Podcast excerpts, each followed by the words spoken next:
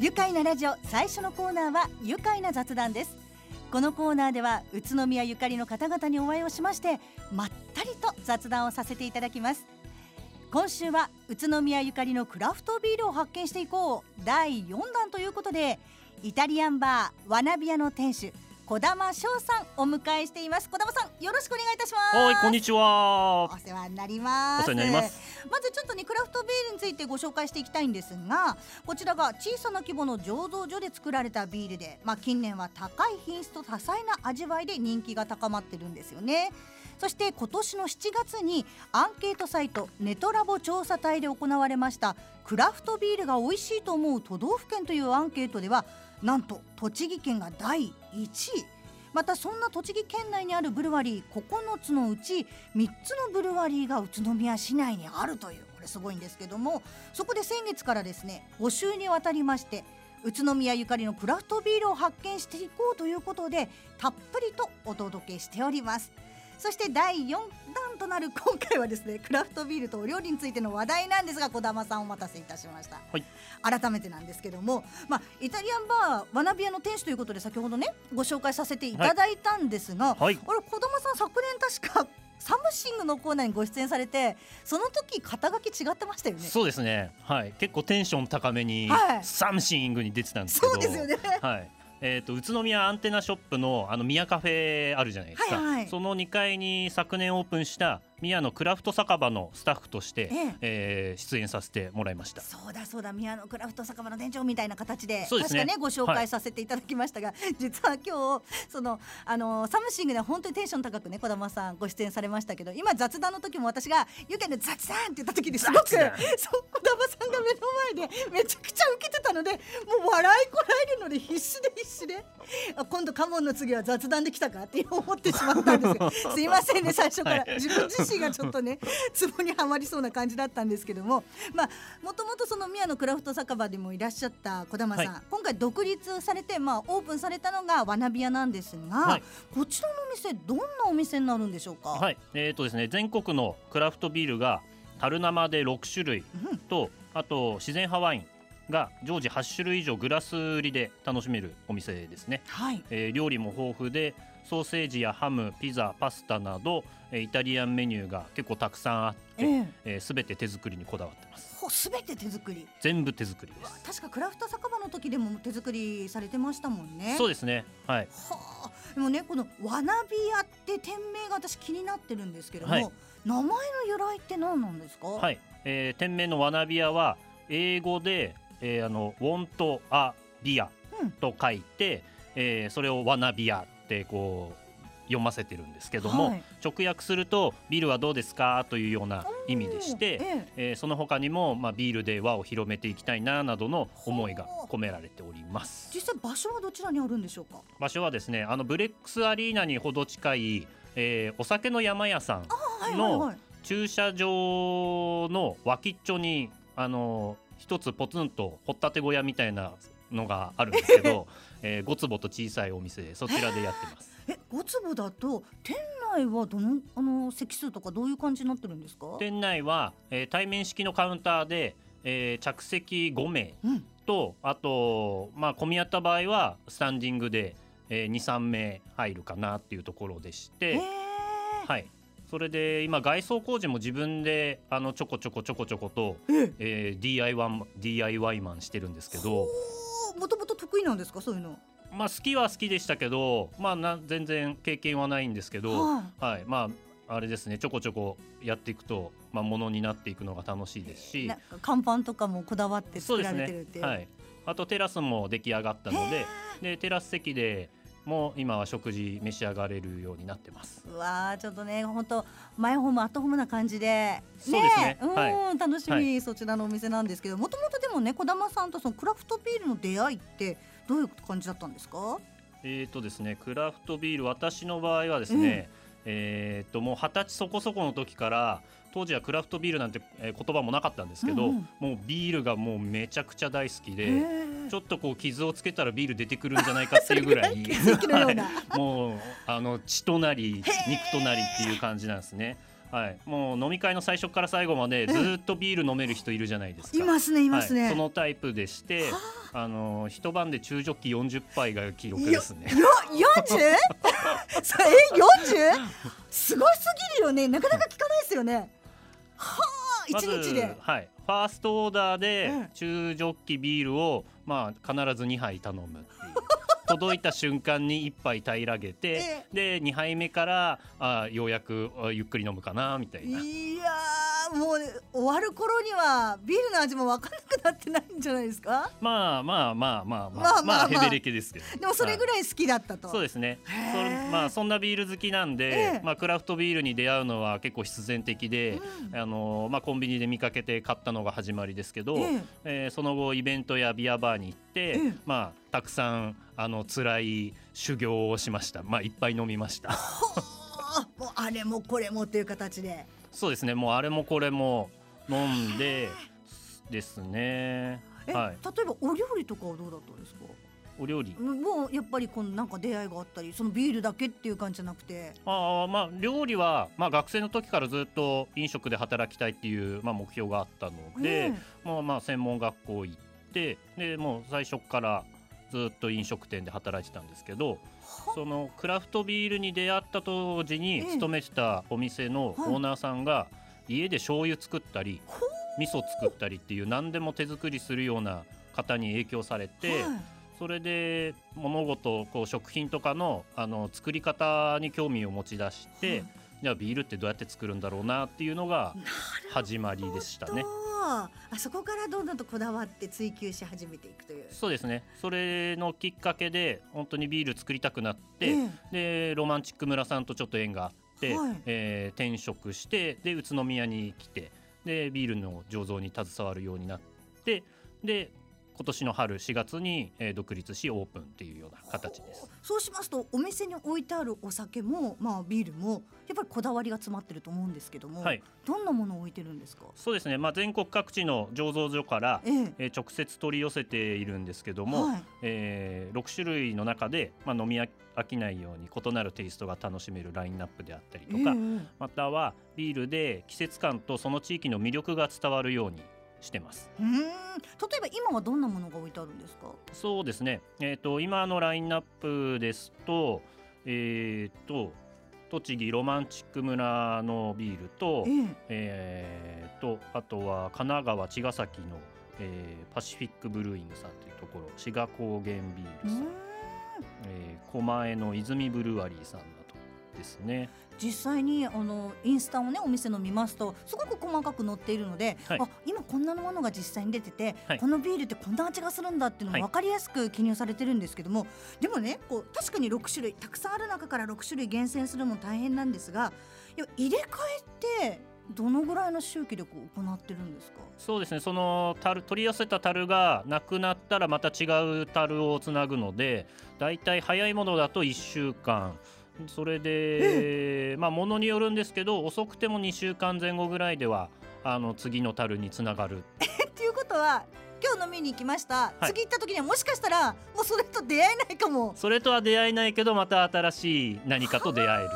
あ意外とじゃあ展開も早いし人気があればもっと本当にすぐなくなってしまうということですね。ですもんね。はいい、やいやまだまだどんなビールが置いてあるのか今のこちなみにおすすめとかあります？おすすめですか、うん。今のおすすめだと,、えー、と当店初の海外ビールをちょっとこの間入れまして、ええ。ー、とあんまり馴染みないんですけどスイスのビールっていうのを入れました、はい、ちょっとだいぶ変化球なビールなんですけども樽熟成していて、ええ。まるでワインのようなテイストとアルコール度数があります、とっても酸味がありまして、ええ。味わい深く、えーアルコール11%のビールってそういう初の海外ものもそうです置いてて、はい。ちょっと変わり種ということなんですがでも本当にね全国各地さらに海外からのビールも集まってこれはもう飲み比べたくなる感じだとは思うんですがもうせっかくなので後半はねそのクラフトビールともうお料理も手作りということですから、そのお料理の話も伺っていきたいと思います、それでは一旦ブレイクです愉快な雑談今日のゲストはイタリアンバーワナビアの店主小玉翔さんです。小玉さん引き続きよろしくお願いいたします、はい、よろしくお願いします。さて小玉さんのお店はねイタリアンバーということで、まあ、クラフトビールに合ったお料理にもこだわっているということなんですがこうやっぱりこうビールの種類によってお料理の相性が変わるというか、まあ、正直私なんかはこういうクラフトビールのお店ねなかなか行ったりしていないんで、はい。はい、正直こう初心者の楽しみ方ってどうビールを選んでいいのかがわからないんですけども。なるほど、ええ、どうしたらいいんでしょう、まあ、はい、そういった方がやはり結構いらっしゃいますんで、ええ、あのカウンターで対面式なので、まあ、お話しながら、うん、まあ、1杯目だったら軽いのがいいんじゃないですかなどあの、はい、その都度おすすめしてまずそうですねビールを先に決める方が多いですね。まずビールを決める。そうですねでビール提供して、ええ、でじゃあ料理何にしようかなっていうふうになった時に、はい、えっ、ー、とまあ、うち結構すごくフランクで頼みやすいメニューがあるんですけども、えー、なんかつまみとかなんかパスタっていうようなあのメニューが実際実際実際にあの黒板メニューに書いてありまして、えー、はい、それで、まあ、このビールに合うなんかくださいとか、まあ、そんなざっくりでもうあの構わないのであの嫌いなものないですか？ってお伺いして嫌いなものなければおすすめであのまあそのそれに合うものを出したりだとか。もうじゃあ即席でその場で好みを聞いて作ってくれちゃうっていう。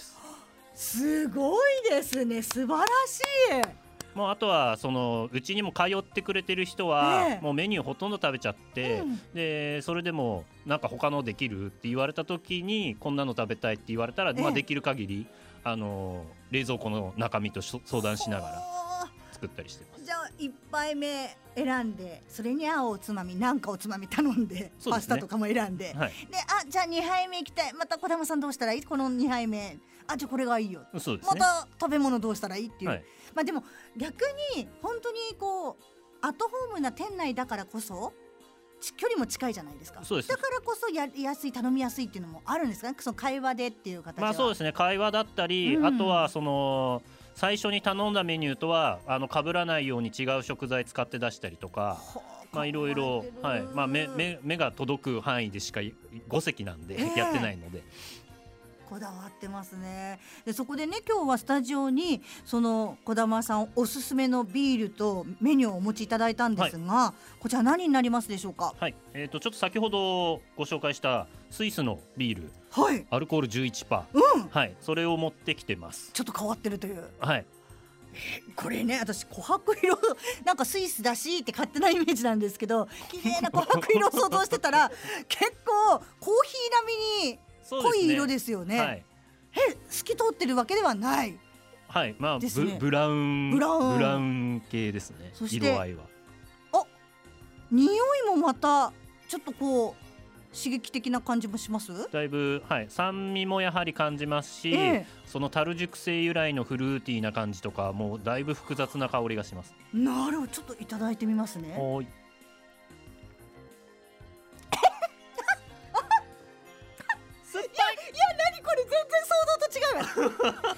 酸っぱい。酸っぱい。ビールですかこれ？これビールです。えスイスではこういったものも飲まれている？そうですね。ヨーロッパスイスだスイスはこちらが有名なんですけど、はい、あとはベルギーとか、ええ、まああの伝統的にこういう酸っぱいあの自然の酵母で発酵させるビールっていうのが存在します。面白いです。これは飲んだことない正直味ですね、なかなかだっていろんなお店でもこういうのは味わえないですよね。そうですね。そちらのビールはあのビール好きの界隈だとちょっと有名なんですけど、うん、宇都宮は初あの初入荷です。そしてこのビールに合うおつまみ今日お持ちいただきましたが、はい、何をお持ちいただきましたか、はい。えー、自家製のソーセージとあとは豚バラのローストでポルケッタというイタリアの料理、えー、豚の丸焼き的なイタリアン版チャーシューみたいな感じなんですね、でもこのチャーシューも手のひらサイズ。え横幅ね10センチ以上あるんですよ。すっごく大きい。すっごく大きい。ですよねこれチャーシューというには本当に手のひらちょっといただいてみますね。うわ油も乗ってて。うん。柔らかい中で味がすっごくしっかりとあのついてるんですが染み込んでて。あでもさっきの酸味にすごく合うあ後からちょっと甘みとかもくる感じで、そこがまたすごくあれあれですねベストマッチっていうかそうですねしますね。はい、その酸味がやっぱりにお肉の脂身とかをちょっと和らげたりだとか、確かにあとは塩気が強いものに酸味って合うんですよ。まあ、鶏の唐揚げにレモン絞るじゃないですか。ええもうそそれと全く同じ原理です、ね。あれさっきのビールだけを飲んでるとまたちょっと違いますけどこう料理と合わせることによって、はいまたよりそのビールの美味しさが伝わってくるっていうのはありますね。そうですね。はい。まあね、ビールって言ったら大手が作ってる、あの一種類っていうイメージがありましたけど、ええクラフトビール多彩なんではい料理とこういろいろ合わせてすごくいろんな意味で楽しめると思います。実際ねあの最初に紹介しましたように今回その7月に行われたネトラボ調査隊のアンケートでもクラフトビールが美味しいと思う都道府県栃木県が1位になってこれ実際クラフトビールの人気って小玉さんどう捉えますか？そうですね。やっぱり多くの人はこれは美味しいっていうビールにあの出会ってるんだと思うんですよね。まあ、それは今も言った種類の多さもあるんですけど、はい。あのやっぱ醸造所の、ね、醸造家の皆さんがあのどんどんどんどん品質改良していって、ええ。あのどんどんどんどん美味しいビールを作っていってかつその美味しい作るビールの醸造所も年々年々増えていって、うんうん。っていうところで、えーですね、まあ、全く同じビールは作らないとか必ず新しいことにチャレンジするっていう話も聞いたことありますし、はい。まあ、それが飽きが来ないクラフトビールの人気につながってんじゃないかなって考えてます。なるほど。実際にそのクラフトビールの魅力ってどんなとこなんでしょそうですね、うん。まあいくつか段階があると思うんですけど、ええ。まあ、最初はやっぱり多彩なそういう味わいだと思ってますう、ね。え。うん、各地域のその特産物を生かした香りだとかあとは変わった色でも楽しませてくれるビールもありますしそれでハマってくるとあの家で飲んでるだけだと満足できなくて、ええ。あのビールのイベントに行き始めるんですね。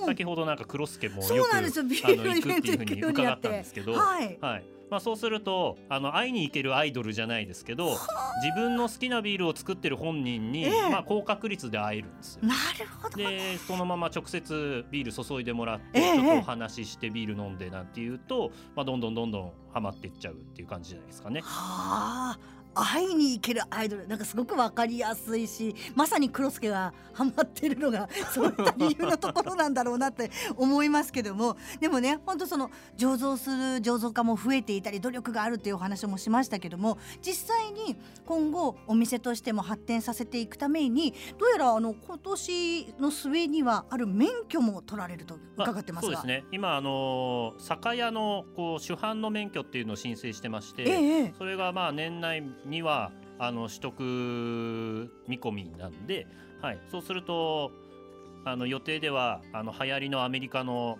海外のビールであったりだとか、はい、宇都宮では買えないようなラインナップを揃えるつもりです。あじゃあ飲みに行ってさらにその海外のビールも買って帰ることもできるし。そうですそうです。買って帰れますね。はい。あとはちょっと飲みにお店には行けるんだけどそうそこでは飲めないんだけど買って帰れるってことも。そうですこれぜひちょっと楽しみにしたいですよね。テイクアウトも楽しめますす、しね。そこで、はい、うちの手作りの、あえ。えのーおつまみもも一緒に持ち帰っていただいてあの家で楽しむお店の SNS 確認しとけばその情報じゃあ。そうですね、はい、あの取得見込みなので、はい。Facebook、Instagram、えーと、ウォントアビアでワナビアと検索してもらえると出るので、それで情報を見ていただけたらなと思います。ぜひ皆さんチェックしていただければと思います。チェックチェック。お友達のお家に遊びに行った感覚でね。本当にここでしか味わえないその美味しいビール料理に舌鼓打ってみてはいかがでしょうか？もう今日聞いてわかるように めちゃくちゃ児玉さんお話上手ですからいろいろと教えてくれるはずです。それではですね最後になりましたがこのワードで一緒に締めたいと思います。児玉さんご準備大丈夫ですか？え？いきますよ。せーの？クラフトビールで愉快だ。宇都宮。愉快な雑談。今日のゲストはイタリアンバーワラビアの店主児玉翔さんでした。児玉さんありがとうございました。ありがとうございます。住めば愉快だ宇都宮